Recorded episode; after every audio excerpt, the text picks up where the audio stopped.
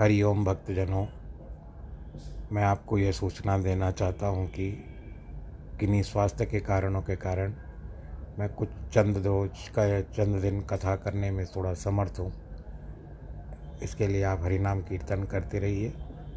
ईश्वर आप सबको स्वस्थ रखे।